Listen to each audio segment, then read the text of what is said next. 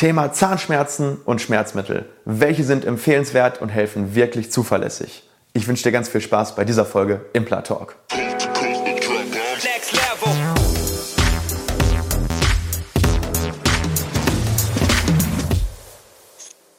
Hallo liebe Community, mein Name ist Dr. Stefan Helker und ich heiße euch herzlich willkommen bei der Audioversion unseres erfolgreichen YouTube-Formates Implatalk. Sollten dir die visuellen Einblendungen an der einen oder anderen Stelle fehlen, komm gerne nochmal auf unseren YouTube-Kanal und schau dir das passende Video an. Und jetzt viel Spaß mit dem Podcast. Ich begrüße dich ganz herzlich bei Implatalk. Wir haben heute eine kurze Folge zum Thema Schmerzmittel, denn man kann hier wirklich viel falsch machen und äh, dementsprechend möchten wir dir heute ein paar Tipps geben, welche Schmerzmittel funktionieren, welche solltest du meiden und was ist dabei überhaupt zu beachten. Ja, zunächst einmal, bevor ich da in das Thema reingehe, möchte ich ganz dringend sagen, dass Schmerzmittel natürlich nur eine Behandlung gegen Symptome sind. Das heißt, Schmerzen entstehen aus einem Grund, sind ein SOS-Signal vom Körper und dementsprechend solltest du immer, wenn du irgendwie Schmerzen hast an den Zähnen, natürlich einen Zahnarzt oder einen Arzt aussuchen, der dann eben schaut, wo kommt das Ganze her.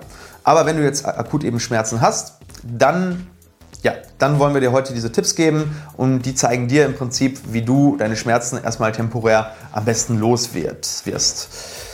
Ja, ähm, fangen wir an mit den leichten Schmerzmitteln. Es gibt das sogenannte Paracetamol und das Aspirin. Das sind so die Sachen, die viele von euch auch schon kennen. Ähm, von den beiden ist definitiv das Paracetamol die bessere Wahl. Warum? Aspirin ist ein Kopfschmerzmittel bzw. Acetylsalicylsäure ist schon sehr, sehr lange als Schmerzmittel ähm, in Deutschland bekannt. Hat auch eine sehr, sehr gute Wirkung, wirkt allerdings blutverdünnend. Und Blutverdünnung möchten wir in der Zahnmedizin natürlich ungern haben. Das heißt, wenn du zum Beispiel jetzt Schmerzmittel ähm, wegen Schmerzen nimmst und du kommst dann am nächsten oder übernächsten Tag zum Zahnarzt, dann kommst du mit einem Blutverdünner im Blut sozusagen zu uns. Und wenn wir das nicht wissen und wir ziehen den Zahn, dann kann es sein, dass es deutlich stärker blutet, als es bluten müsste. ASS ist jetzt kein sehr, sehr starkes Blutverdünnungsmittel, aber gerade wenn zum Beispiel Patienten noch ein anderes Blutverdünnungsmittel nehmen, weil sie zum Beispiel ähm, wegen ihrem Herzen diese Medikation brauchen, dann kann ASS oder Acetylsalicylsäure oder Aspirin dazu führen, dass man im Prinzip zwei, Schmerz, äh, zwei äh, Blutverdünnungsmittel auf einmal nimmt und die addieren sich dann und dann kann es wirklich sehr, sehr stark ähm, bluten.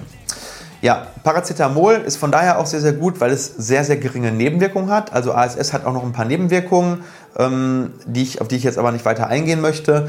Ähm, das Ding ist, Paracetamol ist vor allem auch bei Schwangeren möglich, ist eben rezeptfrei zu bekommen und hat eigentlich relativ wenig Nebenwirkungen. Das heißt, wenn du leichte Schmerzen hast, solltest du erstmal mit Paracetamol anfangen. Ja, nächste Stufe, mittelstarke Schmerzen. Und hier kommen wir jetzt im Prinzip zum sogenannten äh, Ibuprofen und Novalgin. Ibuprofen, ähm, also beide sind gut, wir verschreiben auch beide, ähm, beide haben aber ein paar Vor- und Nachteile. Ähm, kommen wir erstmal zum Ibuprofen. Ibuprofen ist eigentlich das Mittel, was wir am häufigsten in der Zahnarztpraxis verschreiben. Ibuprofen ist äh, in der 400er Version sogar ähm, frei verkäuflich. Ab 600 ist es auf Rezept erhältlich. Und der Vorteil von Ibuprofen ist, es wirkt entzündungshemmend. Das Problem ist, es ist zwar entzündungshemmend, ist aber nicht besonders magenschonend und kann die Magenschleimhaut, wenn man Ibuprofen mehrere Tage oder über eine Woche nimmt, dann eben die Magenschleimhaut angreifen. Und wenn du da empfindlich bist, dann kann das eben zu Magengeschwüren führen. Das heißt, auch Ibuprofen bitte nur so lange nehmen, wie es unbedingt notwendig ist.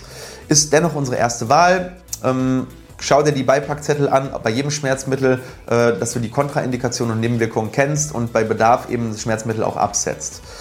Ähm, ja, wenn du Ibuprofen 400 dir gekauft hast in der Apotheke und du merkst, es hilft nicht genügend, kannst du natürlich auch zwei davon nehmen. Dann hast du eigentlich eine Ibo 800 genommen. Wichtig ist nur, dass du nicht über eine Gesamtdosis von 2400 Milligramm pro Tag kommst.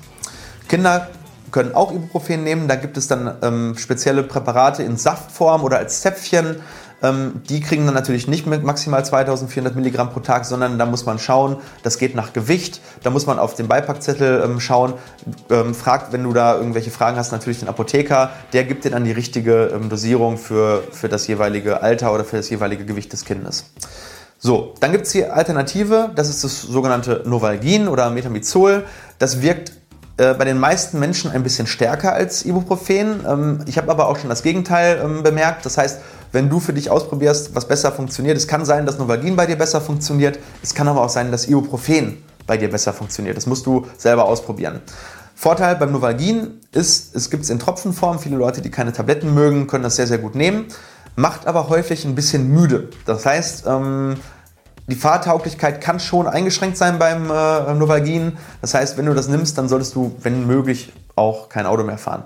Ähm, man nimmt da so in der Regel 20 bis 35 Tropfen pro Dosierung. Das Ganze dann auch bis äh, viermal täglich. Und Novalgin ist ebenfalls verschreibungspflichtig. Das heißt, das erhältst du, egal in welcher Dosierung, nur auf Rezept. Ähm, ja, auch hier den Arzt und Apotheker fragen, wenn du da nicht genau weißt, ähm, wie du es anwenden sollst. Also das, was ich hier sage, ist nur so eine grobe Empfehlung. Immer auf die eigene ähm, Person nochmal ähm, ganz genau schauen, was für dich die richtige Dosierung ist. So, und darüber kommen dann eben die starken Schmerzmittel. Und hier muss man dann wirklich vorsichtig werden. Klar, diese Schmerzmittel haben ihre Berechtigung, weil wenn man starke Schmerzen hat, dann kann der Nutzen dieser Schmerzmittel die Nebenwirkungen oder die Risiken übersteigen.